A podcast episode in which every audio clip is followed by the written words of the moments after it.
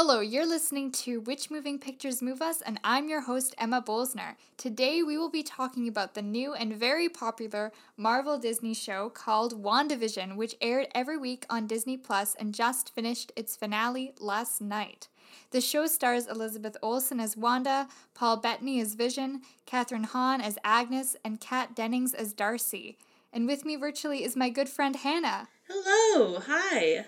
So, for those of you that are not really familiar with this show since it is pretty new, or familiar with Marvel characters or Marvel movies in general, WandaVision follows the Scarlet Witch, Wanda, and her husband Vision. Vision is not a typical robot because he has the ability to feel things like a human due to the Mind Stone. Set after Avengers Endgame, Wanda and Vision make a home for themselves in an idyllic small town called Westview, and each episode pays homage to old American family sitcoms in some way. Each episode centers on a different decade and sitcom world, starting from the 1950s with I Love Lucy to the 2010s with Modern Family, and brings out lots of nostalgia for viewers of any age. However, Wanda and Vision's world in Westview starts becoming a little suspicious as each episode takes a darker turn than the first. So, is Wanda and Vision really living the great American suburban dream as we'd like to think? I guess we'll soon find out. So, Hannah, what do we think of WandaVision? Oh my goodness. I I was interested in WandaVision from the first time I saw concept art. I there was so much there, and I was already a huge fan of both the characters, but especially Wanda. She holds such a special place in my heart, um, mostly because I just think her power set was so cool, and I thought her character was really well done, and that's partially credit to Elizabeth Olsen. So when I heard that Wanda and Vision were going to get their own show, I was so so excited, and the show for me really really lived up to the hype. I think the the sitcom angle especially once you find out why specifically that sitcom angle was a thing um, is super interesting and was incredibly well done from a craft perspective. Um, i especially think the like 1980s and like the 2010 episodes were the best of the bunch because those are the styles of sitcoms that i remember growing up with. Um, and yeah it, it just it was so well done from a craft perspective and the story was really well done. And i i screamed a lot. I screamed so much. Um the the end of one of the episodes in particular um had me screaming and reacting in a way that i haven't reacted to any television episode i think ever yeah. It was just really well done. I loved it a lot. And I liked how, well, the writing was just so excellent. But I liked how each episode was also a little bit longer. Like the first kind of four episodes is traditional sitcom length, about 25 minutes. And then, you know, by the end of it, it's like 40, 50 minutes. And I think that was also very interesting because TV has changed so much since the 50s to now. And it's like in this one series they're doing everything that they can in the last 60 years of TV and I thought that was amazing how they did that. Yes, yeah. I think that was really well done. And um, I think it was episode 4 where they sort of backtrack and they show what's been going on outside of Westview. And the way that they they did that was really really interesting in that they they show what's been going on in the first three episodes from the outside perspective. Uh, and you see glimpses of the past three episodes stuff you've already seen uh, in in that fourth episode. Yes. and that was really well done. And yeah everything about the show from a craft perspective uh, from the script and the costuming. Oh my goodness the costuming. Um, and the, how they were able to recreate all of these specific, very specific looks and pay homage in really, really great ways while still keeping that signature like Marvel flair, especially towards the end, was really, really well done. Yeah, and I was thinking like, how do we approach talking about this because I could literally talk about each episode for a whole show because there's so yeah. much. Um, I'm trying to be very careful yeah. to not spoil anything. Like I have to choose my words very deliberately. I feel like there needs to be a big like spoiler warning slapped on this episode. I think I'll just put it right on the like write up of the podcast because I mean, who will listen to this before finishing the series? I hope nobody. Yeah, I feel like this. I feel like this should be the end of our non spoiler section. Yeah. Um, because because there's no way to discuss WandaVision now that it's finished at, without spoiling it. Yeah. Okay. So from five minutes now on, there will only be spoilers. So if you haven't watched it, please listen later. yeah, make like Wanda, put yourself in a bubble, oop, and and get out of here. Go and watch all yeah. nine episodes, and then come back. quickly, quickly. um, yeah, I think we should just start with episode one. Um, I just wanted to point out because my one of my favorite lines of the show was you know when Wanda is talking to Vision later on and she says like they're watching Malcolm in the Middle and she's depressed because her brother's her brother's dead. dead. and she's yeah she says um you know this isn't a show where you like cry or anything nobody will get hurt in it you don't have to worry um every problem in one of these TV sitcoms will always get resolved by the end and it'll always be fine. And it just reminded me of how, yeah, those shows were really comforting. I haven't watched shows like that for a really long time. Um, I grew up with, you know, Suite Life shows like Disney Channel, Life with Derek, stuff like that. So, um, yeah, I, I kind of felt a bit nostalgic for those shows because those were good times, those family oriented shows. And, you know, at the beginning, WandaVision was very much like those, but then at the end, it wasn't. People do yeah, get hurt. It, and that the fact that at, by the end of the show we have to acknowledge you know life isn't a sitcom. Stuff is gonna go wrong. Not everything is gonna be wrapped up in this pretty package and we have to accept that and move on i think is a really powerful message especially when you consider everything that wanda's gone through. The death of her parents which was the start of her tragic backstory. The death of her brother in age of ultron. And now by the end of the show having to have watched vision die not once not twice but three times. It's it's just such a really well intentioned meaning, I think, and I think it comes across really, really well. And the show ultimately serves not as just a nice homage, but also a really great exploration of grief and how different people process it, and how we all sort of need each other, and how bubbling yourself off like that maybe not the healthiest solution. Yeah. No, but it's amazing how we do go through each stage of grief with her in the nine episodes or in at least the eight, because episode four is mostly um, the sword watching her. Yes. But but the eight is like it's amazing how they are able to do that. I mean, the writers of this show are so on the ball. Mm-hmm. Uh, it's just crazy. Yeah, and the fact that it was originally played as sort of like a mystery, and they had people guessing until the like until the last episode as to how things were going to shake out uh, was really well done. The one thing that sort of annoyed me reflecting on the episode is that there were because there was a weekly release schedule, there was so much time for fan theories to pop up, and there were so many ones that really got off the ground. Uh, I'm thinking specifically like the aerospace engineer being a member of the Fantastic Four. I'm thinking Mephisto being introduced. Uh, Christina had a really great theory about how Dottie, one of the neighbors, like was Mephisto, uh, but major red herring. But there were red herrings everywhere, and so it felt like at the end of the day, they planted all these clues to invite us to play along. But so many of the clues ended up being red herrings that it feels like it doesn't really matter at the end of the day. That was my one sort of gripe that I yeah. had. And it felt like the ending of the show was a little too safe.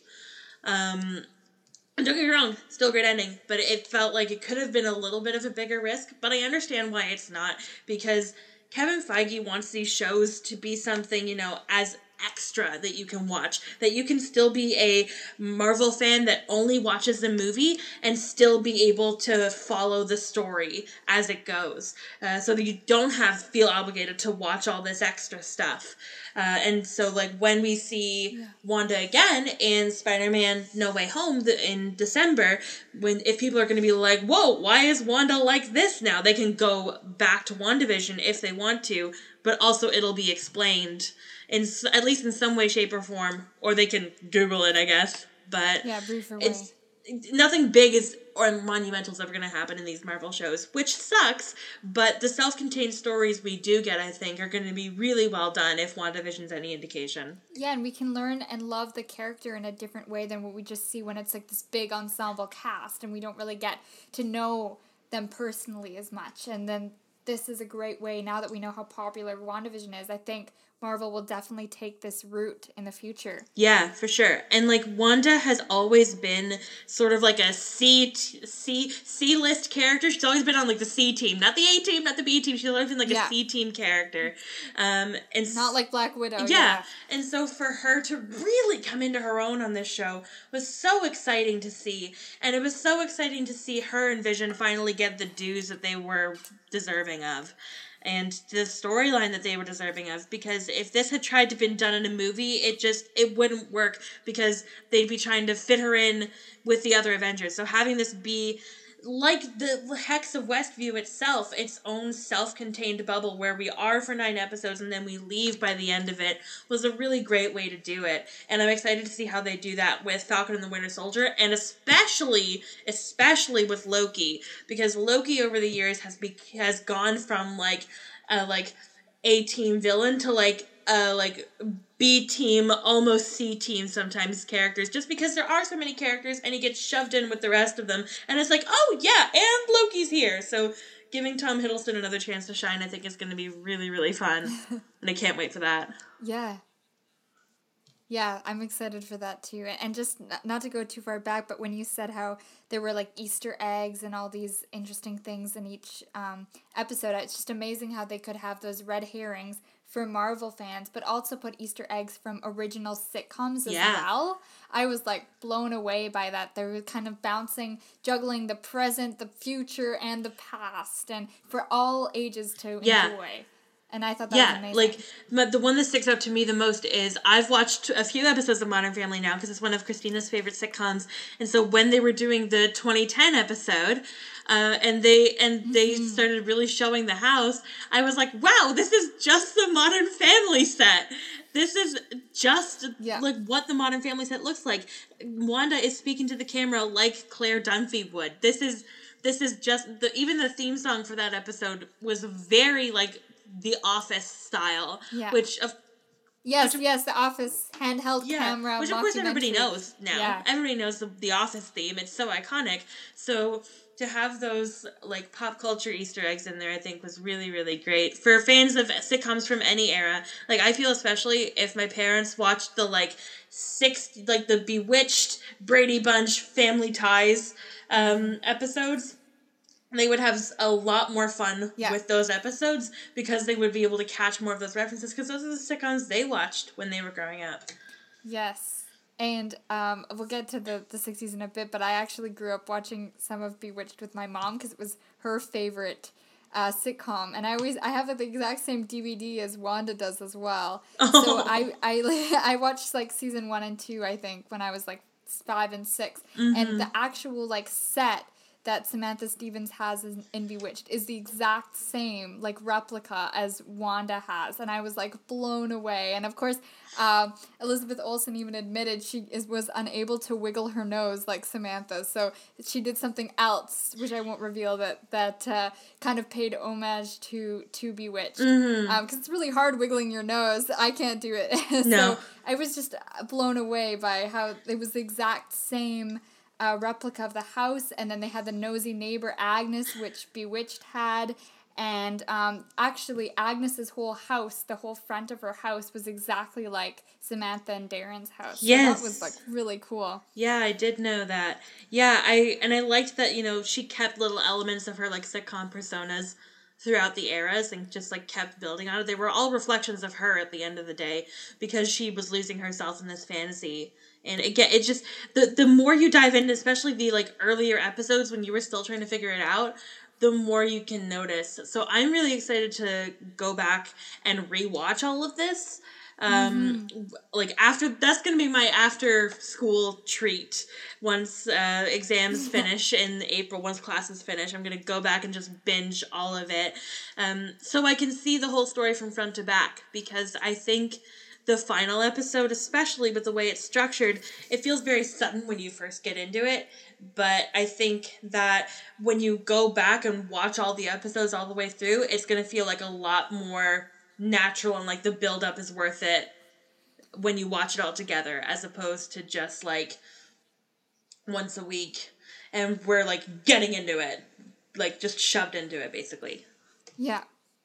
Because then we kind of know what we're dealing with as well. Because at the beginning, we're so confused and we think Wanda is per like stuck in here by somebody when like the radio when we first get the encounter of the radio talking to her at the little women's party in black and white and and we think that she's in trouble and obviously she is in trouble but like you know we're just as lost as her so we, it would be really interesting I, I would like to rewatch this too and see what i pick up on because there's probably so much i missed yeah for sure and i was i was also convinced i was convinced up until like almost the very end that there was going to be something involved with hydra here because hydra always seems to pop up at the most inconvenient times and this seemed like a pretty inconvenient time. I was convinced that hydra was going to be like like um sword was going to be on one side of the hex hydra was going to be on the other and they would have to like duke it out over wanda and vision basically. That's where i thought this was going to go from the first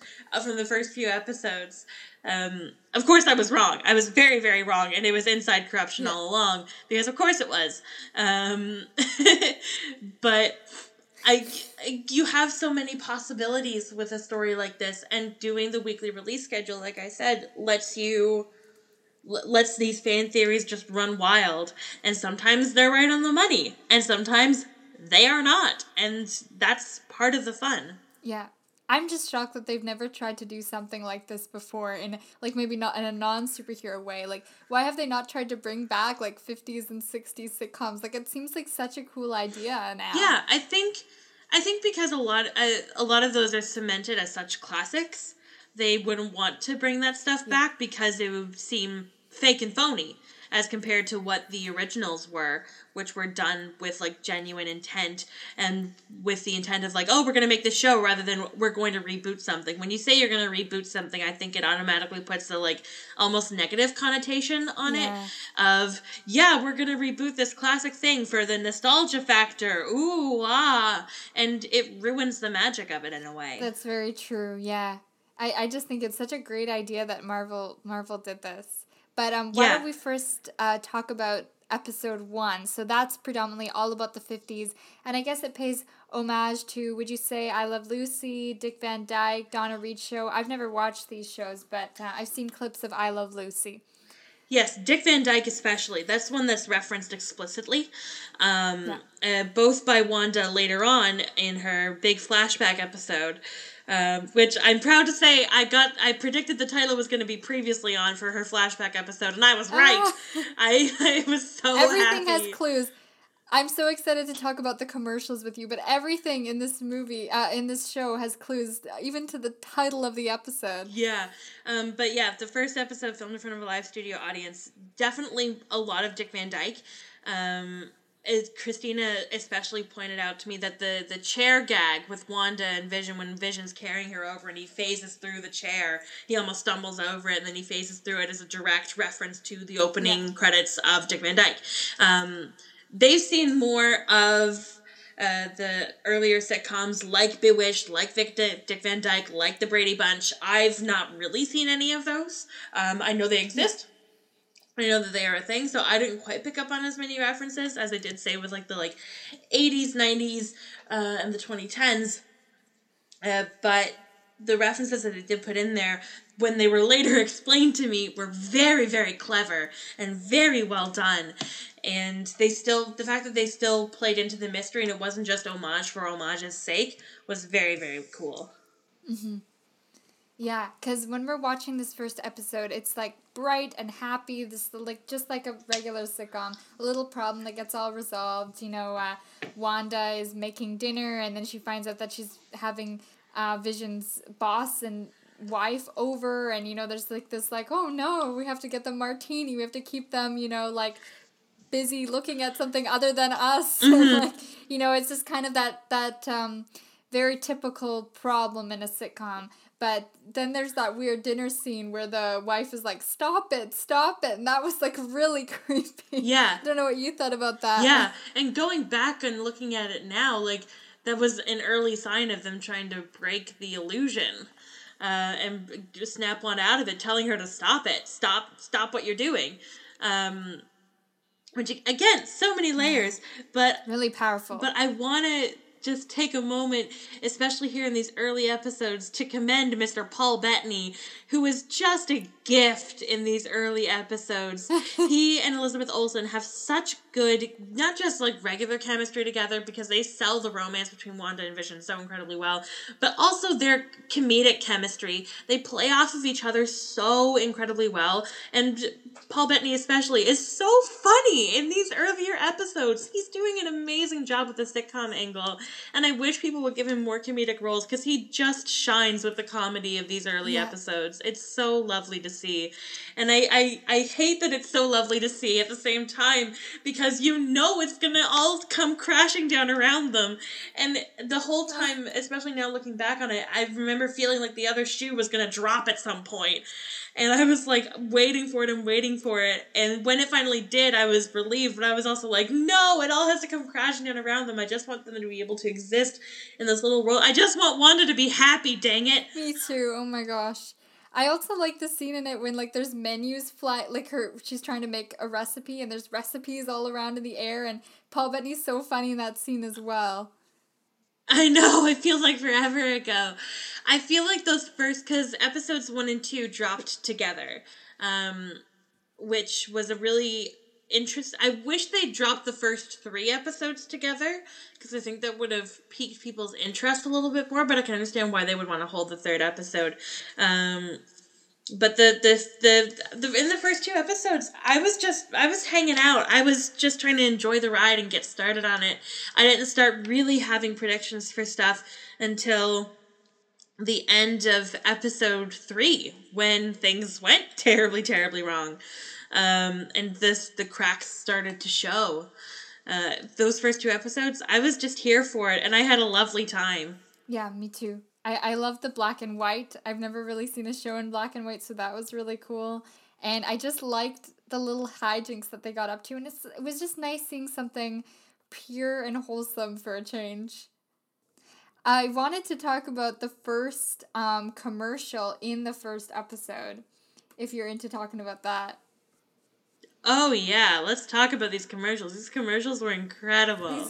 they were wacky. So this first one um, was about a toaster, the Toaster Mate 2000. And in between Disney, uh, in between WandaVision, there was a little bit of a break, and you'd get like a commercial. So it would feel like you're actually watching a show from the 50s and in the 50s watching something because the commercial, you know, is in that decade when the show is as well.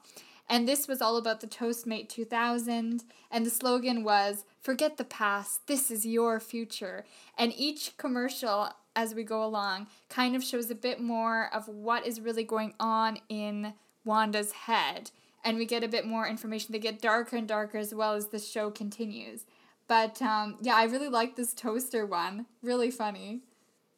Yeah, it was so funny. And also, uh, that was the first instance we had of color in these first two episodes because the, there was the little red light flashing on it. Um, and I, I just thought that the Stark nod, the, the fact that it was made by Stark Industries, mm-hmm. was just, you know, a fun nod to the MCU. I didn't really know a lot of uh, Wanda's backstory, as most people didn't. They, this was really the Wanda origin story episode, uh, series which was mm-hmm. again really well done. Um, but you get later on into the rerun, and you see Wanda and Pietro trapped in their in in their little Sokovian flat after that bomb is dropped on their house, and oh the bomb that's there is a Stark Industries bomb with a flashing red light. And yeah. when I think back to like that first commercial, that was immediately what I was reminded of, which is a testament to the sticking power of these commercials and how clever they are. But I remember seeing that and going, "Oh, oh, Wanda, no!" It's like I, I couldn't help but feel so. As soon as we like got a connection back to Wanda's story from those commercials, it instantly like makes you feel so sorry Oh for this poor girl. What more does Wanda have to go through? I mean, like, what did she do in her past life that she's just punished in this life? It's so sad. I know, but hopefully by the end of, uh, I think the the whole arc is going to take place over this Spider-Man: No Way Home and the second Doctor Strange movie, which I'm very excited about. I love Doctor Strange, um, so I'm really excited to see how if what this wraps up by the end of Doctor Strange, and if Wanda's finally going to be happy, because my good lord, she needs some. She really needs. She's lost everybody. She just just needs someone to be there for her. Honestly. Um. So the second commercial, which is in episode two, which is still kind of, I guess, would you say, late fifties, and then starting to be like Bewitched, early sixties, kind of. It's still black and white. Um. And that this one has Yes, and then they change to color at the end of the episode. At the end, yeah. So then it gets kind of more Brady Bunch era. But um, this one has the commercial in between, and it's about a watch perfect for your husband. And the slogan for this one is Strucker, he'll make time for you. And, you know, it's very much, I'd say, like, you know, man and woman. Man is like getting ready to go out. She's in a fancy dress when people still really dressed up when they went out. And then, you know, it's, it's, it's, Yeah. it's very sexist for the times, I'd say. She's like, you know, waiting for him to put on his fancy watch, and it's like, oh my gosh, you know, Yeah. you know, this is something my grandparents Yeah, would have done. that commercial was very very cool also. Like and you know, it was it was evocative of the time period that it was from, so I couldn't fault it too much. Um but the things that have stuck out to me immediately was of course the Hydra logo because I knew as most people did that Wanda had been in league with Hydra in uh Civil uh, I think it was beginning of Age of Ultron. She was in league with Hydra and she had been experimented on by Baron von Strucker um, which was the name of the watch. And when I, re- I remember when I watched it, I was like, that name sounds so familiar. And sure enough, Baron von Strucker um, was the one who sort of brought out Wanda's powers, and she was experimented on by Hydra when she'd volunteered. It was a whole thing. So the fact that the Hydra connection was so prominent, that was what really kickstarted Yeah. my Hydra theory as to Sword and Hydra being on opposite sides of the hex and waiting for uh, waiting to get in. Um, that in the that in the Hydra soak uh, soap commercial from the '80s episode, I think that was. Um, I was I was like the Hydras has to be involved somehow, but no, it's just a connection back to Wanda's overall story, and I was like, dang it! Yeah, so I have the list of the commercials here, and it actually says so. Episode four has no commercials, and then it says episode three was when Hydra Soak was, and that was Hydra Soak find Oh yeah, the goodness within, and um, so I think that's when it was. Yeah. That was also. I think the one in the Yeah, yeah, eighties. yeah. that was Yeah. a paper towel one we could talk about later. Um, but yeah, that one was also good. And then so I guess in episode three, uh, everything's in color. Everything's very like '60s, big flowers. You know. Oh, we didn't talk about the. I kind of wanted to talk about the magic show. I really liked that. Just Oh. going back a bit. the magic show bit was excellent. the magic show bit was so good. I loved it so much. Again, test pure testament to Paul Bettany. Yeah. Is comedic genius. He's doing so well with all the comedy, especially the physical comedy, and it's just incredibly well done. It's oh, so Oh, I well know. done. And the costumes, like her magic outfit, it, it's just so great. And, you know, everyone watching, and, you know, there's always that one woman that really wants everything to be right. And she's kind of like that mom person that, you know, you can't let her down. This is her life, you know, making the town look good and all that pressure on. And they're trying to hide their Yes. magic abilities. And well, we find out later who's also wrecking that for them. But um, I love that Agatha song, which I can't wait to talk about. But um, yeah, it was it was really good. Yeah. No, the I liked that this show didn't stray away from the fact that Wanda and Vision like were attracted to each other. They weren't like like they thought that the other person was attractive. Like you see Wanda in this lovely, lovely like bodysuit for costume for the magic show. Paul Bettany has that very tight sweater at the in the opening credits of the '70s episode. Um, they they they don't stray away from the fact that they're in love with each other uh, and that they're attracted to each other and i think because in shows in shows like that at the time, they didn't really get into that. And especially when Wanda like pushed the two beds together at the start of the 60s Uh-huh, yeah. episode and they like go into the covers, like you didn't see that back then. So the fact that it was No. sort of like the modern sensibilities being put onto it, but them not straying away from it because this was Wanda and Vision's life. This was the life that they wanted for themselves. It was really lovely and ending like the first episode on a nice kiss and then it zooming out uh, really great um Oh, I I cried so much at the end of that first episode because I was like, oh, they're happy. It's not gonna last. And the wedding rings bit was so wonderful. Ugh, it was so good. Um, Bewitched was actually the first show to have a woman and a man in the same bed together on TV. That was the first TV show that ever did that. So it was kind of cool how, you know, they are apart at first at the beginning of WandaVision and then, you know, she snaps her fingers and they're they're close together and that was another uh, paying tribute to Bewitched because it was the first show that did that.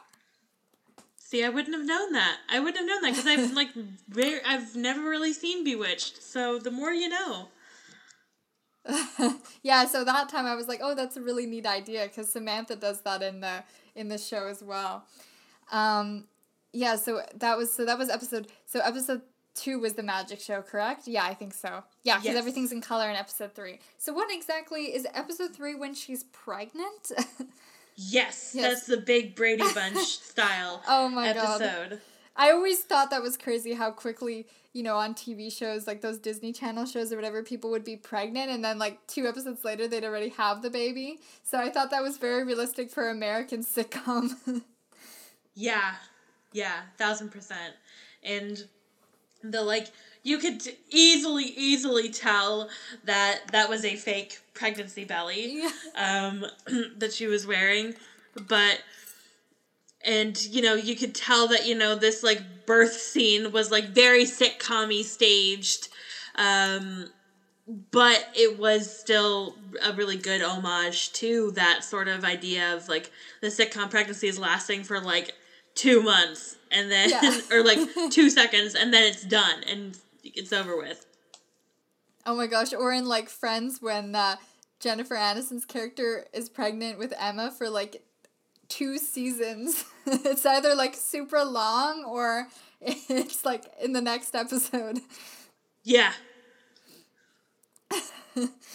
Um, I have to ask, Tommy or Billy?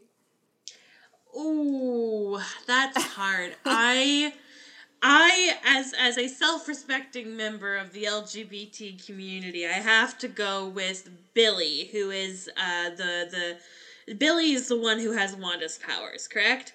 Um yes. Yes, because Billy, um, spoiler alert for anybody who doesn't know this already, um, is uh, Wicked is Wiccan in the comics and is gay, has a romance with Hulkling. I'm so excited to see that play out because Hulkling is gonna happen. He has to. You can't bring in Wiccan without bringing in Hulkling, and they're gonna happen. And Young Avengers is gonna happen, and it's gonna be great. And I'm so excited to see that le- intense level of LGBT representation in the MCU. It's gonna be so wonderful. Um, and I I just I think that the way his powers are are really really cool. Not to say that Tommy is not also very cool. Super speed's always a really neat superpower, but we've seen it used in so many different ways uh, that I Yeah. think the the way that Billy's powers have manifested themselves are very very cool. And I think that also his like actor in the later half of the show was really great. They got some really good kid actors for those like slightly older versions of Billy and Tommy. I'm excited to hopefully see them again at some point. Yeah. And so I didn't even know all, all that you knew about the backstory with Billy and everything, but Billy was my favorite character too because I thought he had a lot of his mom in him. Yes. And I really liked that. Yeah, but Wanda's favorite, as you'll as you'll realize if you when you see the show, is most Yeah. certainly Tommy because Tommy has her brother's powers, and so it's like you know Pietro lives on in that way. Um, but no, I Billy Billy, I'm so excited to see Billy play out more, and he does get more time in the comics. To be fair, um, Billy does get a little bit more to do than Tommy. They're both part of the LGBT community, if I remember correctly. I believe I believe that Billy is Uh, Billy's gay, obviously, um, but I do believe that Tommy is also bi. I do believe he's also part of the bi spectrum, but they've just never had the chance to play with that because Billy took all the LGBT thunder, I guess. Oh my gosh. Well, that'll be interesting. I, I can't wait to see more of them. And then I guess episode three, when they are born, ends like on this really dark kind of way with now I forget her name. Monica. But um base Monica, yes, thank you. Um Monica's basically um her friend in Westview and she um kind of reveals to Wanda that like what is going on with you? What happened to Pedro? Kind of do you remember Pedro? All these things and and Wanda knows that this means that her reality is coming back and she doesn't like that and we're just sitting here very confused. Mhm. And then uh, Monica gets basically thrown out of Westview, like really brutally hard. But we don't see the throw until four. We don't see the throw until Yes. four. That's right. Oh yeah. Because in episode three, it just like cuts to outside and Vision having the conversation with Herb and Agnes. Right. Um, and then Vision comes back in and he asks where Monica went, and she was like, "Oh, she had to go home. It's fine." And Vision's like, "Should we leave?" And Wanda's like, "No, this is our home now." And they sit down and they watch TV with the twins in their arms, and everything's fine. But then outside of Westview, um, we see Monica get hurtled out of the out of the hex. And that's sort of Yeah. where it ends. So then it goes into episode four, getting the backstory. Right, because Wanda's editing it, and we can see it being edited in episode four. Ah, I forgot all these things. See, I need to rewatch it already. I spent too much time obsessing over these episodes. um, what did you think of Monica? Just to talk about her briefly. Oh, I love her so much. Oh, I love her so much. First of all, always lovely to see more women of color in positions of power in the MCU. Um, and Teyonah Parris is so incredible. I actually just recently watched for the first time If Beale Street Could Talk from 2018, and surprise, Teyonah Parris is there. Uh, she shows up as like the sister of the main girl in that movie, um, and she has a great section scene in the first part of the movie, and I was like, yeah, and she wasn't in it much after that, and I was really sad. Um, but Teyonah Parris absolutely stole the show. She was such a great addition to the team, and as she got on, she just was better and better and better. I will. I'm so excited to see her more, likely either in Captain Marvel two. Uh, well, definitely in Captain Marvel 2, she's been confirmed for that, but probably also in the Secret Invasion Disney Plus show that they're going to be doing, uh, which is a big storyline, uh, like an Avengers level storyline that's coming up pretty soon. Um, Okay. I'm really excited to see her have a role in that as well. I think it's going to be so cool. And to see her powers develop more because we've gotten like the smallest taste of them. But I'm so excited, so excited to see her spectrum powers really, really take shape. Yeah, no, I really liked her, and I loved how she always stayed so loyal to Wanda, even though Wanda treated her pretty badly. But um, she was just such an interesting and great character, and she's so beautiful as well. But yeah, really cool. Yeah, no, Teyonah Parris could wear a sack of potatoes and she'd look fantastic. Same with Elizabeth Olsen. Again, the costume design on the show is always, always, always so flattering to everybody they put in these costumes. Uh, except for maybe, maybe one of Kathryn Hahn's costumes towards the very end that I wasn't a huge fan of. I felt like it could have been a little better, but Yeah. it's fine. Sweatpants, the, it was the COVID look. Oh my god, the fact that like Wanda basically saved Westview while doing it all in sweatpants. I was like, this is it. This should be the proof that we don't need to wear jeans anymore. I shouldn't have to change out of my leggings and sweatpants once all of this is done. Like Because she was in that same outfit from episode 7 to episode 9. And I was like, oh, what happened to like the cool 70s get up that her and Monica wear and the, the long red hair or the cute little I Love Lucy bewitched outfits? Um, and then she just ends the show with that. I just, well, she ends the show in a great costume actually. But, Oh, uh, that For most of the last three episodes, it's uh, sweatpant, the COVID look. Yeah, it was so great. I loved it.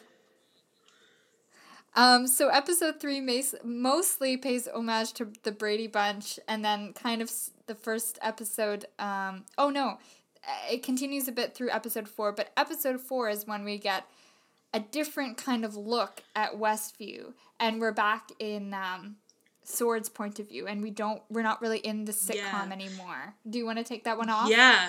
It oh, it was it was so good. I liked that it when I remember like hearing that it was going to be uh, like I felt like it was going to be an outside look and I was right. But I remember I watched I watched every episode every Friday with Christina and we saw that the episode was titled We Interrupt This Program and there was no episode description for it and we went, "Oh no. Uh-oh." um so the the episode titles are so clever, and I was so happy to see Jimmy Woo here, to see Darcy. She's back. I Yes. loved her so much in the Thor movies. Thor's one of my personal favorites, and um, I loved her in the Thor movies. I thought she was a really great addition, and so like to see her back and to be such a fan favorite, fans latched onto her right away. It was really, really great to see her back.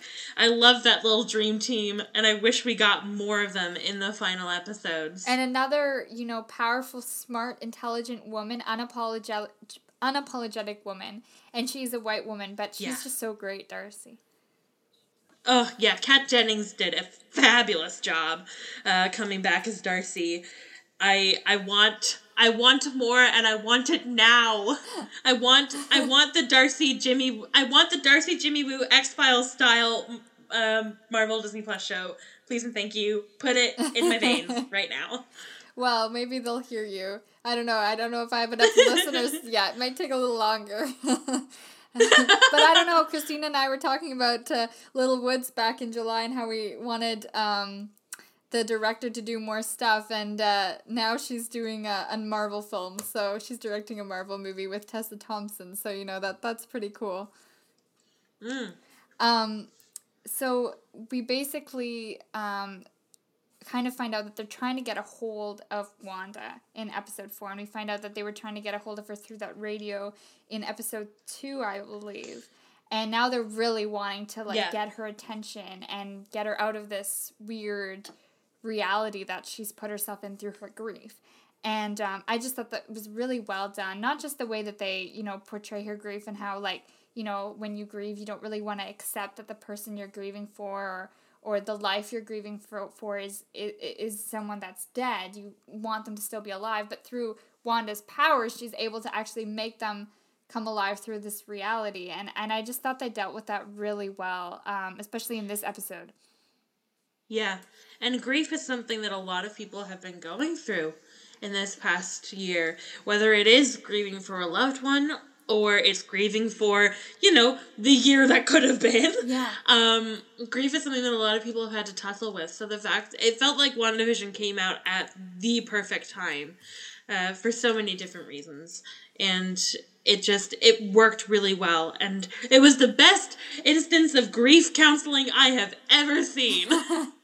Yeah, because you're right. You don't just always grieve about like a person, as we know. We've grieved about losing a year, but she also grieves for you know the family she never had, her past family, her a family she always wanted to have with Vision, you know, his kids, and all this stuff that she's grieving for. And and I I think it's so perfect. This show couldn't come out at a more perfect time.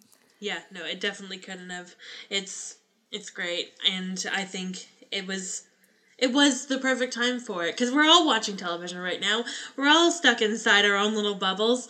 So let's let's see somebody with this concept and see where it goes. So I think episode five was now the family ties episode. Would you say the 1980s? Love the 1980s get up. Yeah. Yes. So even the even the theme song. So I, I don't know. Did we mention this before that the it, every theme song changes as well. So it's kind of like the WandaVision show. So you know in the fifties it's very much Dick Van Dyke like, then Bewitched, then um, Brady Bunch, and then now at the eighties, even the artwork of when they're drawing the family of Billy and Tommy and Wanda and Vision is exactly like Michael J. Fox uh, Family Ties. Yeah, it is, and I didn't know that. I've never seen Family Ties, but um, I loved that the kitchen sort of had like this Roseanne vibe to it. It had a, a bit of a like modern, uh, not Modern Family, uh, Full House vibe to it. Um, Yeah. the the the big '80s sitcoms I remember watching with my family were not really Full House, but uh, and this is going to sound very bad now, but this was before a lot of stuff came out. Was the Cosby Show, um, and I remember watching that one a lot. Um, obviously, don't now for obvious reasons. Um, but so I was familiar with that sort of style, and I'd seen older episodes like when they were on television when I was like at home sick. So I was definitely more familiar with this sort of era of sitcoms. And I, but I loved this. I think this might have been my favorite theme song. I definitely think it would because it just it was so lovely, and I loved the the the way that it was structured. It was just it was just great. And them like you know eating lunch on a picnic, and just like you know the close-ups of each actor like the main actor and the shenanigans they get up to and it was just it was really well done and i've never watched uh, actually i've never been watched and i don't think i've watched any like show from the 80s especially family show i i, I guess um I'm trying to think of like an early 90s because the 90s was more like, you know, Friends and Seinfeld and Frasier. I don't know if there was like a really big family show in the early 90s, you know, because they, they It probably jump- would have been. Yeah, Boy Meets World comes to right. mind. Boy Meets World comes to mind. Yeah. Um, also, stuff like uh, All in the Family, uh, Growing Pains. Um, okay, I'll, I'll Full House again. Scratch that. Scratch that comment I made. Never mind. I'm not very. I, I don't know those that I see. Look, I, I jumped from the '60s to the to Malcolm in the Middle. That's my TV. yeah, I wasn't allowed to watch Malcolm in the Middle, so I was completely lost without. Like I, I never watched that vibe, either. No, it reminded but... me of um. I don't know if you ever watched Life with Derek. That's what it really reminded me yes! of. Yes. Oh, Life with Derek was so good. That was my favorite show growing up. It's Canadian too, so Canadian yeah. content here. Um, I liked it more than the Disney like Suite Life Hannah Montana stuff, but um, eh, that's kind of what Malcolm in the Middle reminded me of because it also was around the same time as like Hilary Duff's show Liz- Lizzie McGuire, and we kind of were a bit too young for that, I think. Well, I was a little bit too young for that, but I went back and rewatched some episodes of it when it first came on um, Disney Plus. Okay. And uh, I was I was kind of hoping I'm gonna be honest I was kind of hoping we'd see like a little mini animated Wanda running around. Oh, I was yeah, kind of hoping we'd idea. see that. I thought that would have been so fun, especially because it's a Disney property. I thought that would have been so fun. Yeah. Uh, but who knows? Who knows? Maybe they'll do a season two. Uh, Kevin Feige's That's already said really he'd like cool. to do one. Yeah, Oh my gosh, that would have been a really good idea. I did read somewhere, um, not like this week, but for one of the, the seventh or eighth episode, um, and they said that there'll be a bit of a gap between um, sitcoms because she's grieving for her parents. So she doesn't really know about those shows from like 2002 to 2006, and then it'll jump to Modern Family. And I thought that was really interesting because she was um, te- being tested, basically. Yeah, yeah, definitely. Um, so sorry, I, I've gotten off track now, but but I think we were talking about episode five, and I wanted to just talk about. Um, so I love the '80s get up. I loved how Agnes looked in her '80s '80s leg warmers and everything, sitting on the kitchen counter. Um, but yeah, that was really great, and shout out to the whole like hair team on this show. Yeah. They did a, such a good job. I especially think of Wanda's like 80s hair from like the back half of this episode and how big and curly and just like wonderful it was. Yes. Like that was so 80s and it was so good and I adored every second of it. I loved it so much more than it, when it was so tamed um, uh, in the first few episodes. But um, the commercial in episode five was the one I think you were talking, or no, that we talked about that one already. Uh, was La- Lagos paper towels, and that slogan was Lagos for when you make a mess you didn't mean to, and it's basically this mother in the kitchen, and it, it's something I. You know, we've probably seen you know replicas of it on TV when we I watch, thought of you know, the bounty commercial. I thought of the bounty commercial. Oh yeah, the bounty commercial, of course. It just reminded me of something I would have watched on like the Disney Channel or Family Channel when I was a kid, uh, YTV. But yeah. um, yeah, that one was really interesting, and you know, it, we're back onto the like, and now a very special. You know, uh, we're back to kind of the sitcom uh, commercials again. Yeah. And yeah, it was it was just about a mom cleaning up the mess after her kids and how you got to use these paper towels cuz they're the best. Yeah. So I I knew that it was a reference to an event that had happened in the MCU. I just couldn't remember from where it was. So uh, I'm not sure uh, if you caught this reference or if you looked it up, but essentially, if anybody was still confused about it, um, Lagos was a is a place in Nigeria, and it was uh, Wanda went there with her sort of team during uh, Captain America: Civil War, and they were trying to like help out, and Wanda was trying to help, and then she like basically set a fire slash destroyed a building with like hundred like an apartment building with like hundreds of innocent people in it. It was very very bad and it's what that's what prompted uh, really really prompted the sokovia accords that were sort of at like the main crux of civil war and why it was happening. Um, so christina didn't know that. Um, slash didn't Oh, remember this, yeah. slash didn't remember that so i had to like fill them in. We paused the commercial and i was like okay this is what this is referencing just so you know.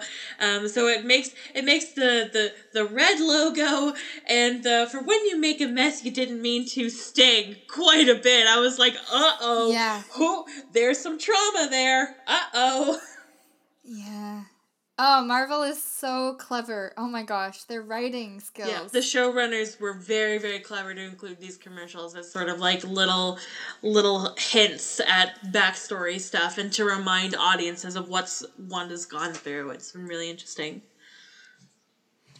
Um, and then we get to episode six, which is, I guess, would you say the late '90s? We're now at the Malcolm in the Middle stage. Yeah, this is late '90s, early 2000s. Okay. And um, it's basically very much. I don't know because I, I didn't watch Malcolm in the Middle, but I, I don't know. Like I said, it reminded me of Life with Derek. The theme song didn't wasn't as close to me as the the Family Ties one, which I liked the most. But um, this one, yeah. Do you want to talk about this theme song here? Yeah, I this was definitely my least favorite theme song. Uh, because again, I wasn't familiar with Malcolm in the Middle. I liked that it was like a camcorder one. I liked, I loved the gag where Vision had like stepped through the sofa to try and get to the boys. Um, I thought that was really, really Yes. clever. Um, yeah, no, the, the the theme song as a whole really cool, and the structure of the episode was really, really great. Uh, again, shout out to the costuming team on this episode because it's a Halloween episode, so everybody's in their costumes, and Wanda Yes. in that in that Scarlet Witch costume so good. Oh, it was wonderful. Uh, Um, not as good as the final always, product, uh, but no, the I always enjoyed like. no, oh, no, it's okay. The, the, this theme song was definitely my least favorite, and it might have. This was episode six. Um, was this my least favorite episode? No, that's definitely not my least favorite episode, but it was definitely my least favorite theme song. Yeah, it was my it was my least. It wasn't. I don't think it was my least favorite episode either. But yeah, I agree with the theme song. Um, I always enjoyed Halloween specials and like the Disney Channel, like when a series would do a Halloween episode. So I was looking forward to this one. I was a bit thrown off by the whole Pedro, your brother is here thing. That kind of distracted me a lot, and I missed the whole kind of relationship between uh, Vision and Wanda because Vision was speculating that things were going on. He he already talked to one of his coworkers and found out what he was really thinking in his head, and he's just was starting to get really suspicious. And then we see the whole thing where Agnes is in her car at the very edge of Westview, and this was giving me very much Pleasantville vibes for anyone that knows that movie. And um, I was like, she's kind of at the edge of Westview, and Vision is like, hey, can I help you? Like, what's going on? And we start to see that the people that are on the edge of Westview um, aren't able to do the same things as the ones that would you say are closer to Wanda's house and closer to the main town, and they kind of are doing the exact same motions of hanging the laundry and doing one motion and they're almost like frozen in time and this is when i was like no their beautiful world is starting to unravel Yeah. Yeah, no, definitely. I was like, oh boy, this is this is what we're doing. Like it was so creepy, but it was so good.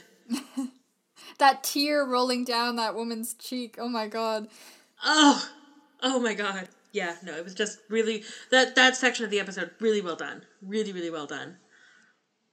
and th- and then of course that leads to Vision going beyond Ellis Avenue and leaving the hex and I was getting very emotional because I was like, I don't know if I can take watching Vision die again right now. I don't know if I can handle that. Uh, and the way that they were doing it was so sad. Um, but seeing Wanda just like Oh. explode with the, that magical energy and pushing the boundaries of the hex outwards and changing the sword camp into a circus. Um, and Darcy's final like, oh fuck! It was so good. Yeah.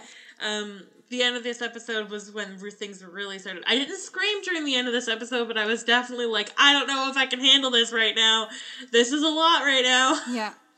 It, it was a lot and and the part that really upset me the most and I have to say this is the actual the Yo Magic commercial cuz again this was a commercial that a type of commercial that I would have seen when I watched Nickelodeon YTV as a kid. Not really family channel as much but definitely YTV and seeing something like that that kind of animation and then see it take such a creepy weird ass dark turn I was like ooh this is making me really uncomfortable right now. I'm here for a good time Yeah. The Yo Magic commercial, again, definitely my least favorite of the commercials, Yeah. just because I was like, oh my god. Um, but of course, when you look back on it, it has so much significance. Um, Yeah. But definitely when I first watched it, I was like, wow, I don't appreciate this commercial at all. This is not fun anymore. The the tagline was "Yo Magic, the snack for survivors." That one made me feel I would not have been able to handle that commercial uh 12 years ago. Yeah, I think I feel like when I first watched that episode, I thought the commercial was going to be about um, Billy. Uh, because he was wearing a red shirt, he was trying to open this like y- he was trying to open Yo Magic, and uh, at that point, I think Billy uh, hadn't unlocked quote unquote unlocked his powers yet, but uh, Tommy had. I think at that point, oh. um, I'm not sure. So I thought, you know, maybe it was like that Billy's like lacking in his magic right now, and he's trying to like open it. But no, it's Wanda. It's it's about Wanda. Specifically about Wanda and uh, and our and our big bad facing off at the end of the movie. At the end of the, I keep saying movie. I know you Yeah, do too. it It, seems like feels so cinematic, especially at the end. Yeah. Um, I actually, that's the, you're probably exactly right of how how you interpreted that, but I kind of interpreted almost like you know we're all kind of in this isolation right now. Like we're not living on an island, but it almost feels at times like we are with COVID, and I thought that was really powerful for the times we're living in right now. Is there anything else you want to talk about for this episode, the Halloween one? What did you think of Pedro? Oh, Pietro, I, I, I definitely did yell when he showed up at the end of five. Um, Yeah. I was like, holy crap. Um, but by episode six, I was like, I don't trust this guy as far as I can throw him. Yeah. Uh, and I was right not to. um, I wish I, I wish that they had like given him a bit more of a purpose uh, beyond uh, you know I I predicted uh, for for the end of the season you know they say you know oh you know this this is Ralph. Uh, and he's just been magicked by uh, Agnes slash Agatha. Um, but I, I really wish I thought that Ralph was going to be the guy in witness protection, and the fact that he wasn't, I was like, ah, that's a bit of a letdown. I wish they'd given him more significance because if you're going to pull in Evan Peters, who did such a good job as Quicksilver in the X Men movies, if you're going to bring him in, you have to have him be like actual Pietro in some way, shape, or form. You can't just have him be like somebody who got roped into this, basically. It felt like a little bit of a letdown at the very end, but his performance was absolutely incredible. I really loved his performance. It's just that I wish that his character had been written a little differently. Yeah, me too. Uh, I was a bit thrown off by him, of course, at the end of episode five as well. But then I just kind of was like really irritated with by him, and then I kind of felt bad for him at the very very end. Um, but yeah, I, I totally agree. Should we move on to uh, the Modern Family episode now? Yeah, let's move on. Let's let's go into episode seven. This was my favorite episode by far, by far, by a mile. This was my favorite episode uh, because I knew Modern Family really well by this point. Um, I knew what was coming. I was so hyped up about it, and then the ending of the episode happened, and this was where I was yelling and screaming the most. This was where I was the most like, oh my god, because we all knew something was up with Agnes from the very beginning. It wasn't slick that she was going to be Agatha Harkness at all. It wasn't going to be slick. It wasn't slick at all. People knew, and they were saying that right away, and they had to be like, "Oh yeah. no, she's not," but she was, neighbor. of course. it wasn't that it was like a surprise revelation that she was Agatha. It was the relief of the confirmation, but also the way that they did it was incredible was so good and it was the the shock and surprise and delight in getting that revelation and having uh, agatha yeah. all along which is now like yeah. number one on itunes it's like trending on tiktok like people people like fell in love with it and they fell in love with Kathryn Hahn doing this part and I fell in love with Kathryn Hahn too. I've never seen her in anything before. I love this song. And I loved her in this and I really hope that because she's not dead that they keep her around and they bring her back at some point because she was so good. Yeah. She was so good with doing like that classic like I'm dying inside, but I'm still having this smile, like that nosy neighbor. And, yeah. you know, it kind of throws us off because at the end of episode five, we kind of feel a bit sorry for her because she seems like really lost and confused until we know her like true and real motives. But I always thought she was fishy, especially when she's uh, out in the garden and and Vision comes out and, and talks to her. But um, yeah, I love that it was Agatha all along. Like that song is so good. And the fact like, that it took inspiration from the Munsters, like yes. that was that was clever. That was really really and quite good and we see her from like the black and white stages of her sitcom time to like the present day as now a witch. Um, it was so good. Um, I've actually never. This is gonna be such a bad thing to say. I've never seen Modern Family, but I. oh, you would love it. but um, I, I, I, The Office is my favorite show, and I, I've seen clips of Modern Family, so I, I know that it's very similar to like a mockumentary. And I thought Elizabeth Olsen did a great job with that kind of you know, looking into the camera stare and all those things. She's just so good. I don't know how she was able to transition because Vision is not in this episode as much as Wanda and and and um well he is actually he's in it with Darcy. Um but um, yeah, it was just really seeing well them done. interact. Seeing seeing Vision and Darcy interact was so fun. It was see, seeing them and their little gags at the at the circus and seeing especially Darcy talk to Vision and like say, you know, I've been watching. I'm a big fan of WandaVision and like the love you two have is so real. And like it, yeah. it felt like very much like she was the audience filling Vision in and that she was speaking for the audience because again, a testament to Paul Bettany and Elizabeth Olsen doing an absolutely incredible job with the romantic chemistry between uh, Vision and Wanda. They've always done a really good job with it, but especially here, it just has such a chance to shine, and it just broke my heart every time. Yeah. Oh my gosh, it it they they were all really so good together. This cast, I I just I loved it so much, and I really like Agatha. God, she was so good. God, she was so good. I saw a post the other day that was like Agatha and Wanda's dynamic is the dynamic of somebody who studies super hard for a history test and gets like a 65%, but then the one slacker in the class who never does anything, like sleeps through class, gets 100% yes. on the on the test. I put that on my story, yeah. yes, okay, yeah, that's where it was. And I was like, this is exactly what it is, and I love it yeah. so much. I really I really I saw it on BuzzFeed. come back and I was like, I have to, I have to put this on my story. It's so funny because that's how yeah. I feel. yeah, I really want to see um, Agatha come back in some way. I think she's so good. Yeah.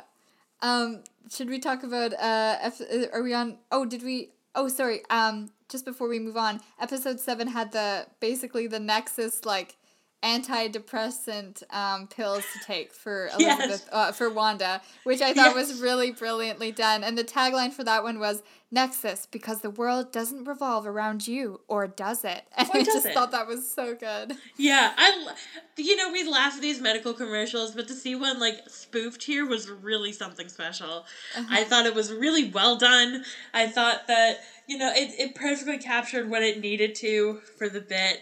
And I liked that it was our last one. I feel like they couldn't have gone in any other direction. No. And yeah, sadly, this was the last one we got. Um, it, I liked it much better than the one beforehand, so glad it didn't end with that one. Um, okay, yeah. let's move on to uh, episode eight now. So do you want to take that one off? Yeah, okay. Episode 8, the flashback episode, which, again, I was right on the title. Yes. I want everybody to know Previously I was right because I was like, I think because I, I figured it was going to be called previously on because we needed to get the backstory. Yeah. I thought we were going to get a full Agatha backstory episode, but it was sort of a mix of both. Yeah. Um, oh yeah, let's talk about the and, beginning and, of Sergeant, the beginning of uh, her yeah. backstory. That was interesting. Yeah. Oh, the de first of all the de aging they did on Kathryn Hahn, absolutely incredible. Um, I I didn't even notice it. I thought it was just like regular Kathryn Hahn. So when I looked at screenshots later, I was like, oh, they de-aged her. They did a really good job. Um, the the coven aspect was really cool, and the fact that she wasn't being burned at the stake, like for witchcraft, is that she was like being like tied to the stake by her own coven because she did very bad things was a really interesting turn. Um, and I thought the use of her magic was really cool and seeing that start. Um, I liked that they kept that aspect of her story because in the comics, Agatha Harkness has been around since the Salem witch trials, and you know she's portrayed as this like sort of like a mix between Cinderella's stepmother and the old lady from the Aristocats, yeah. sort of like that vibe uh, in terms of costume and design.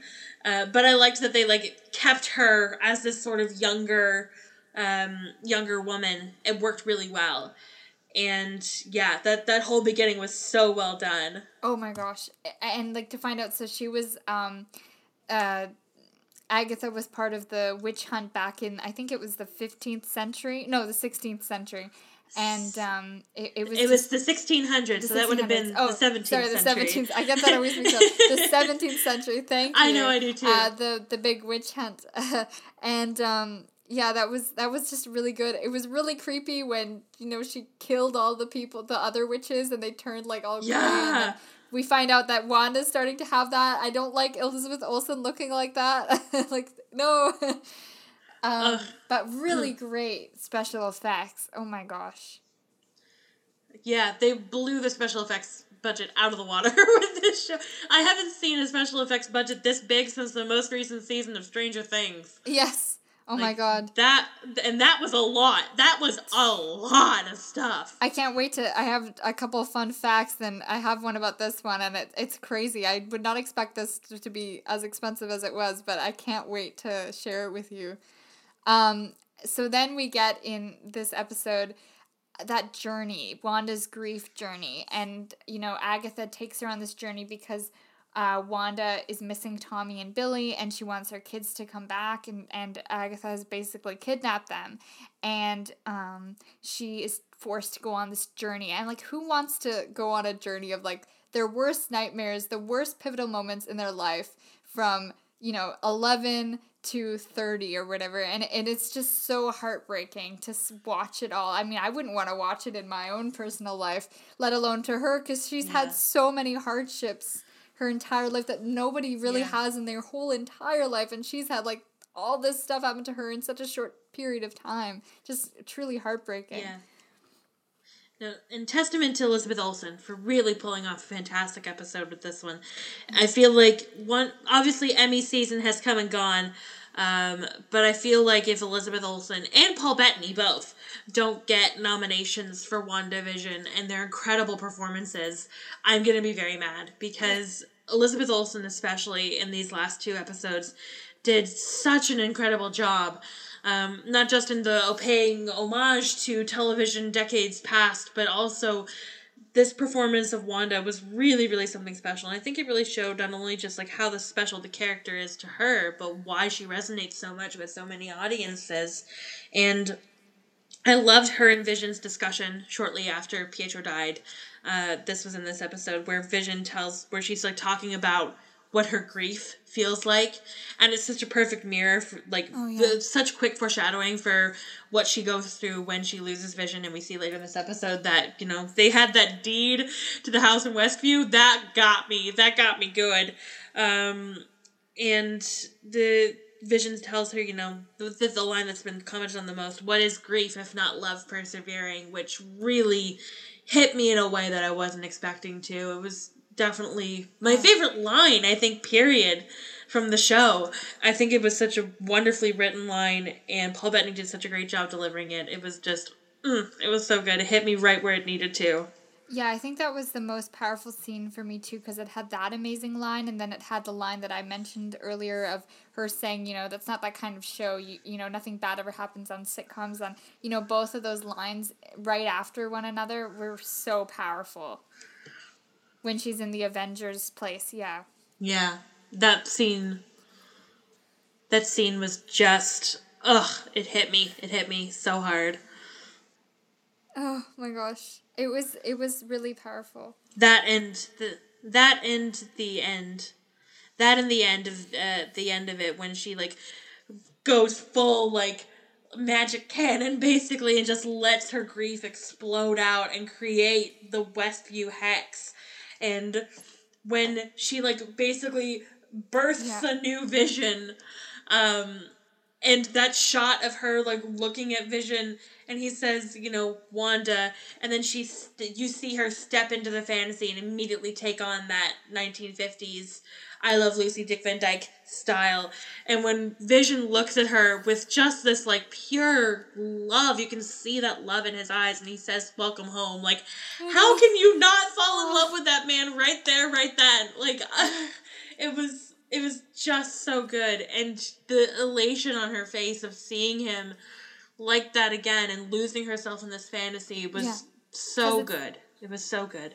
And the fact that like right after that you saw the set in color was so cool because I knew Oh, they'd so obviously done it in color, uh, but I didn't expect them to show it in color on the show, Everything and about- that oh was gosh, really cool. Yeah, because we all want to live in that reality right now, especially now with COVID when we can't see so many people we love and, and just the idea of that and, and the people we've lost.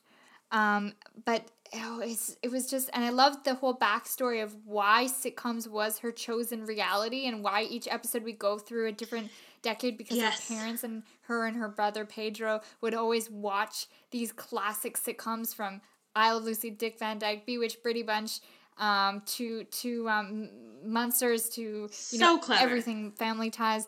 It was so well done, and like oh, I didn't want to pick on the fact that hmm, maybe in 1999 they didn't have DVDs, but like no matter, it was so cool how they did it. It was so clever. It was so incredibly clever, and I think that it was just ugh. It was it was just so well done, and it makes everything make sense. It makes everything completely make sense. It's just another level of her grief, Yeah. basically, um, but it makes everything make sense. And her way of grieving is putting her life in a sitcom because in a sitcom nothing ever bad happens. And and it's it's just so brilliant. I can't get over how I can't believe no one's ever thought of this before. Like give it to Marvel to to make something like this so amazing. Um and something fresh too. Cuz they take the old Yeah, stuff, honestly. but it's still so fresh and, and it's still so modern with powerful women, people of color, um LGBTQ community. It's so good. Love it. Yeah, it's so great. Um, should we move on to episode nine now, the the last one? the finale, yes. Yes. Um, yeah, I have so many. I, I- again, I was screaming a lot during this episode. I cried a lot. Um, I will say that the one costume I wasn't a fan of. Now that we're here. Is Agatha's final like witch look. I wasn't a huge fan of it. I felt like it wasn't super flattering on Kathryn Hahn.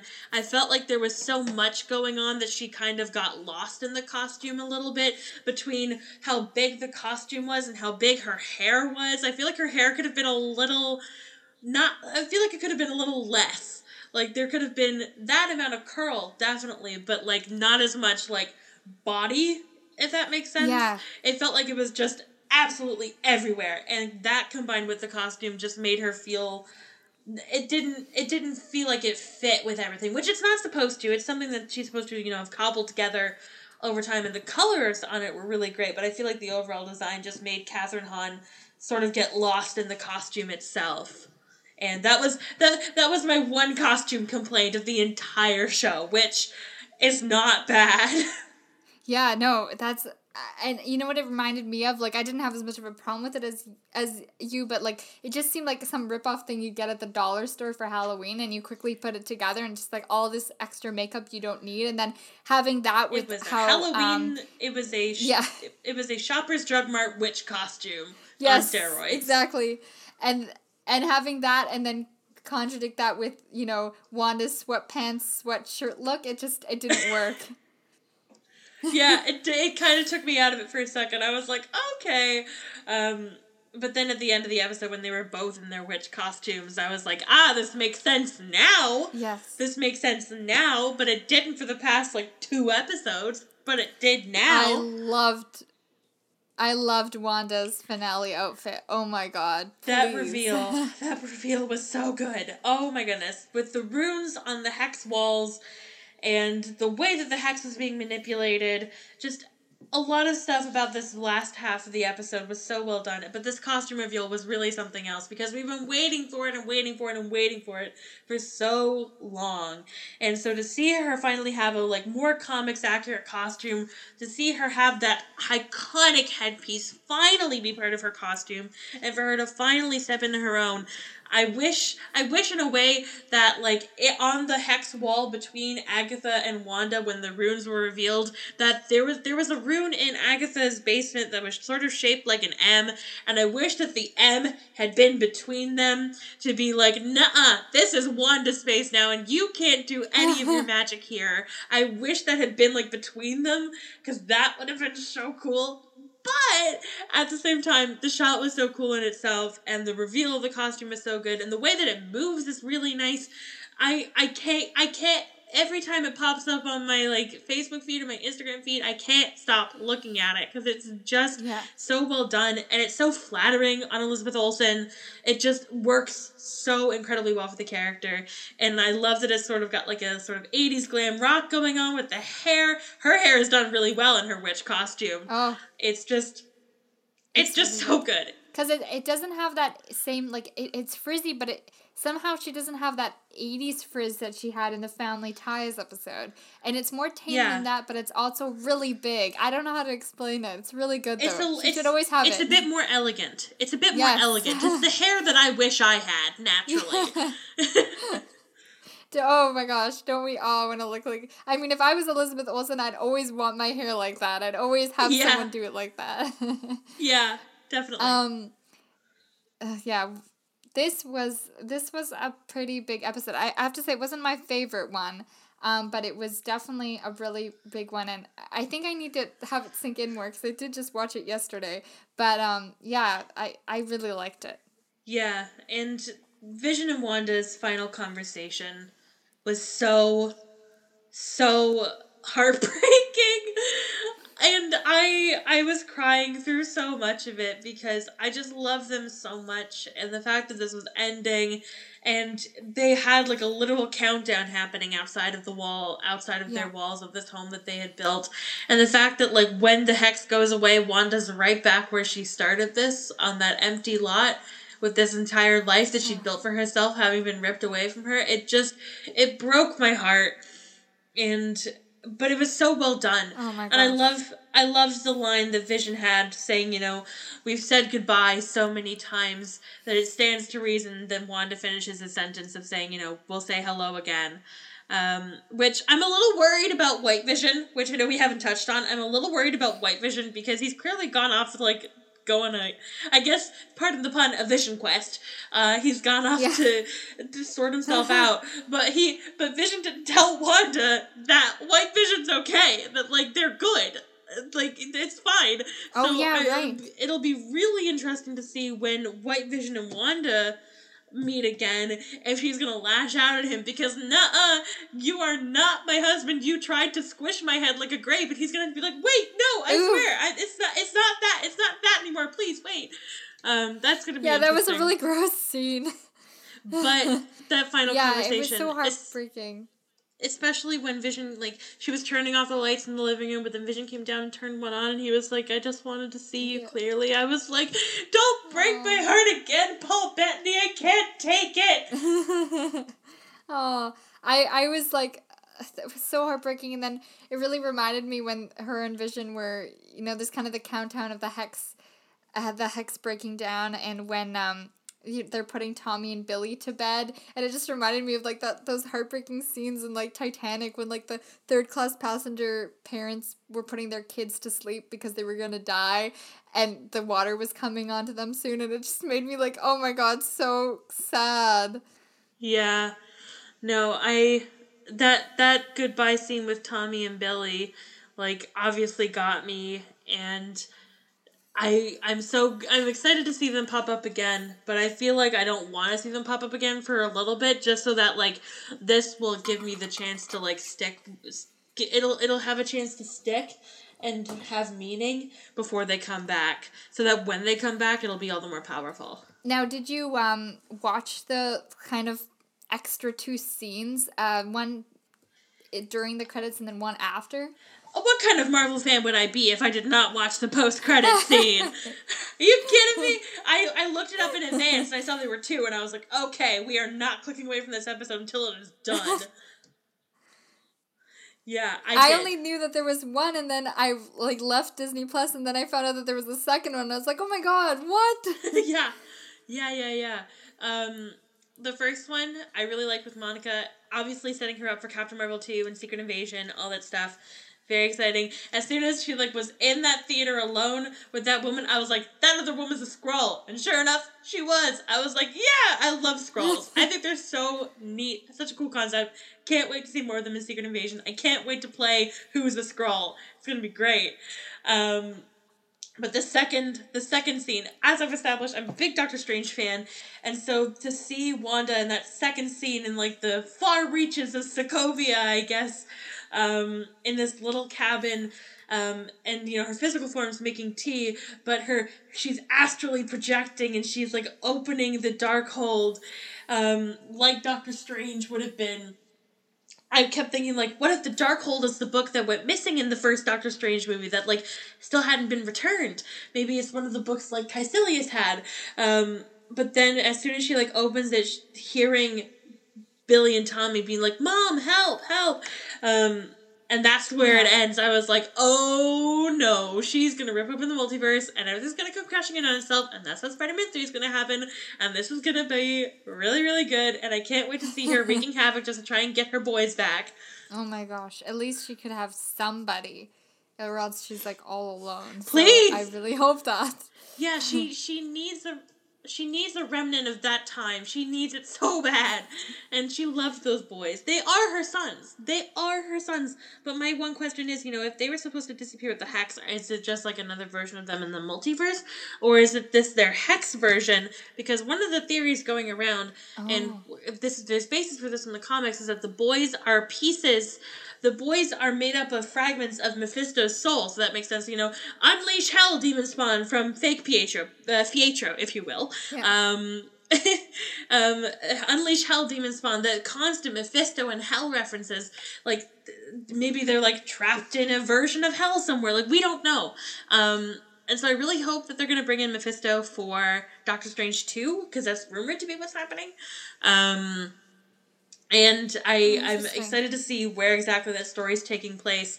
But oh boy, it's gonna be good, and it's it's a lot of setup in this origin story for what's to come in the movies, so that people won't feel like they miss out if they're not watching WandaVision. But like you are missing out if you're not watching WandaVision. Yeah, Y- come on, that's watch given. WandaVision.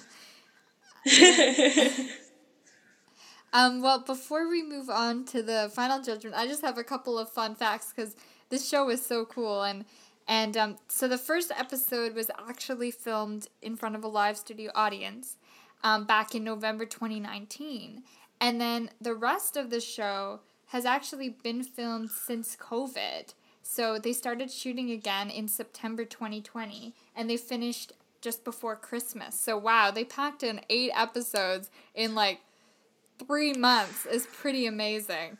quick turnaround. Quick turnaround. Um, which I mean, I guess you have all this time to work on the special effects then. Yeah. Um, but the the fact then I mean the first episodes must have just been ready to go. Um, no, that's really cool. I knew they filmed in front of the live studio audience. I, I thought it was going to be more than that because they stuck with the sitcom, that traditional sitcom format up until the 80s episode. And also, props on that studio audience for not breaking their non-disclosure agreements. My God, the paperwork they must have had to go through. I was thinking that too because it would have been like a year and a half almost. Crazy. Yeah. Maybe for the other laugh gags, they just them- used like crew members or something. Yeah. They must have yeah, no, that was that's so cool though. I love that they'd done that and I think it was a really nice touch. Um it it really made it feel authentic. yeah. Um, well, so the next fact I have is that um, they do show actually a clip of Dick Van Dyke, and, and Hannah and I already talked about how they used a lot of, um, they paid a lot of homage to the Dick Van Dyke show in the first two episodes. But actually, Dick Van Dyke was consulted um, for this show, and he was asked questions about what they kind of camera work they used during the 60s and the lenses they used, and he was really knowledgeable. And this guy's like almost 95 at least, I think, by now. So pretty cool. Yeah.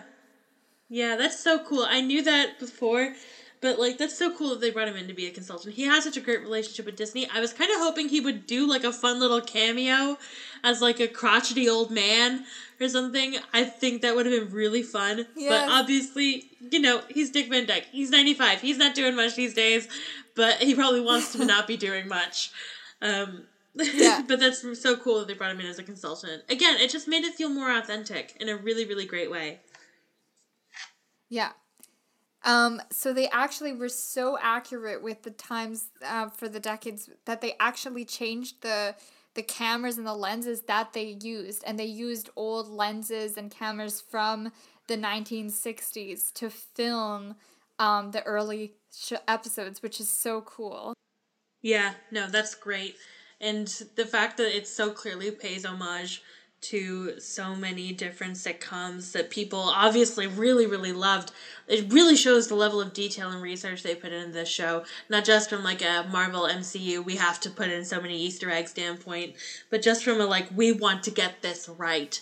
And I will be very surprised if the production team at least doesn't get some Emmy nominations in the next Emmy season. I really hope so, or I, I mean, I really hope maybe even a Golden Globe.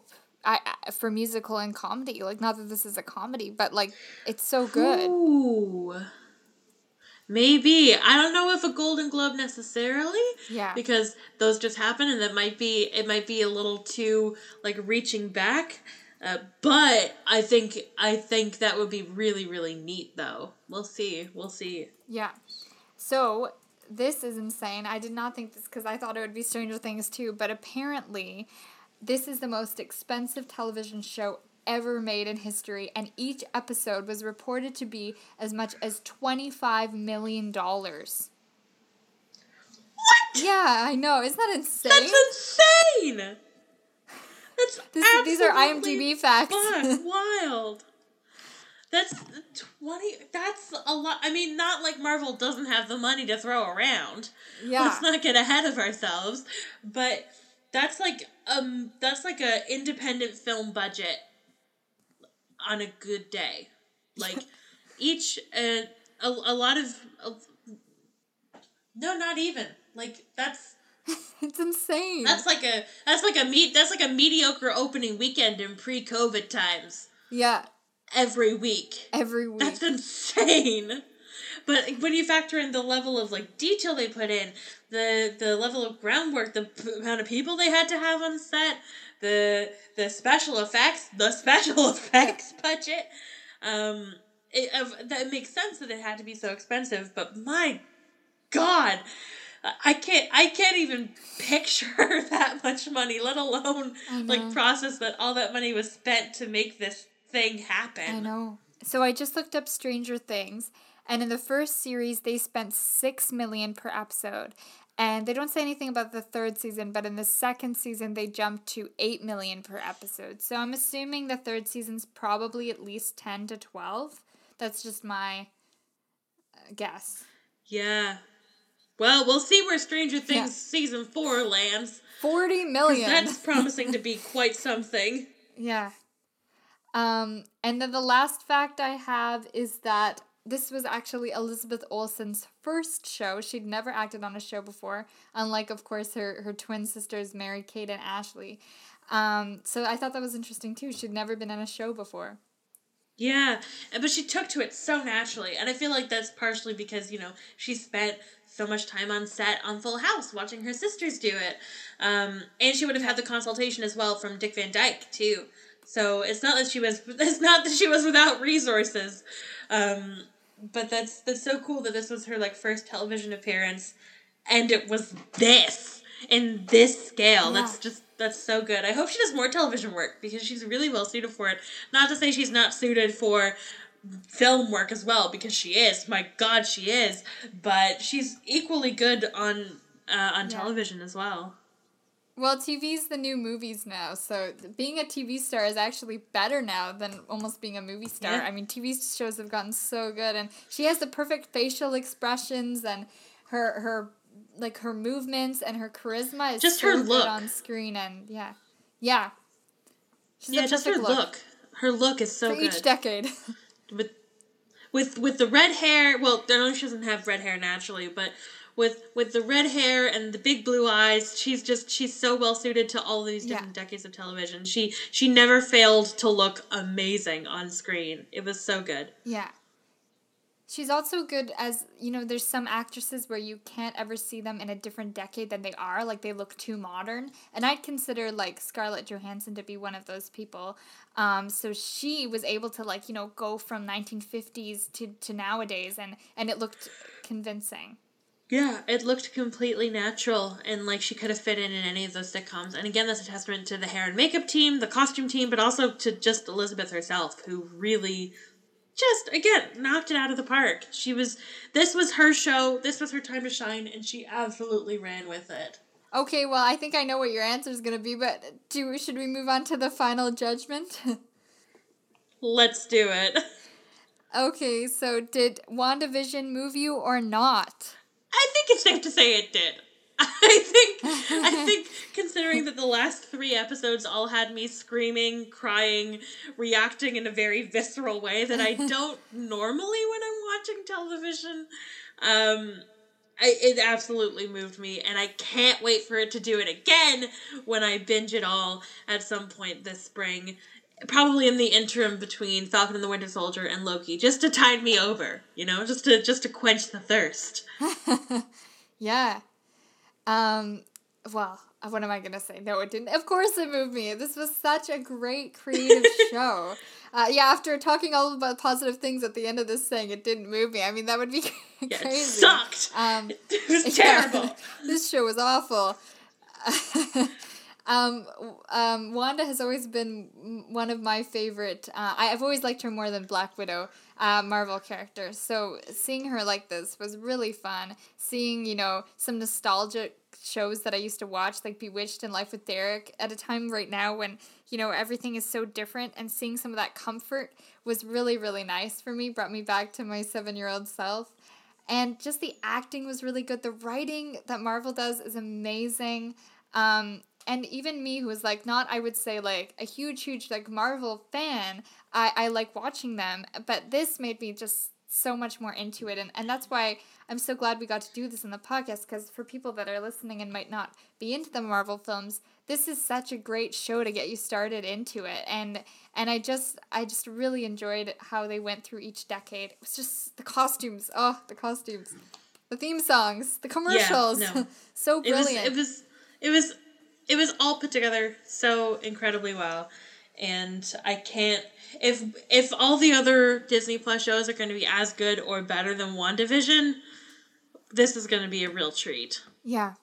And so when was that show that we, you talked about with me beforehand? Um, i forgot the title now. When does that come out for for listeners that are, might be curious uh, Falcon and the Winter Soldier comes out in about two weeks' time from when we're recording this. So, if I remember it right, that is going to be March 19th. And then uh, that's going to run for six episodes, longer episodes than WandaVision to start, which is going to be really nice. Um, so that'll run for six weeks, and then we're going to have a little bit of a wait because Black Widow is supposed to come out uh, at some point in May to kick off the movie summer season, but who knows about that one. Um, but uh, Marvel's planning to give that its own time to breathe, and then we're gonna jump straight into Loki on June 11th or 12th, I do believe, and that's. Uh, all the other Marvel Disney Plus shows are currently either like in production or they're filming. I don't know how long Loki's going to be. That hasn't been released, but I'm sure we'll know more details as we get closer to it. Yeah. So they really are wa- not wanting to put Black Widow on Disney Plus.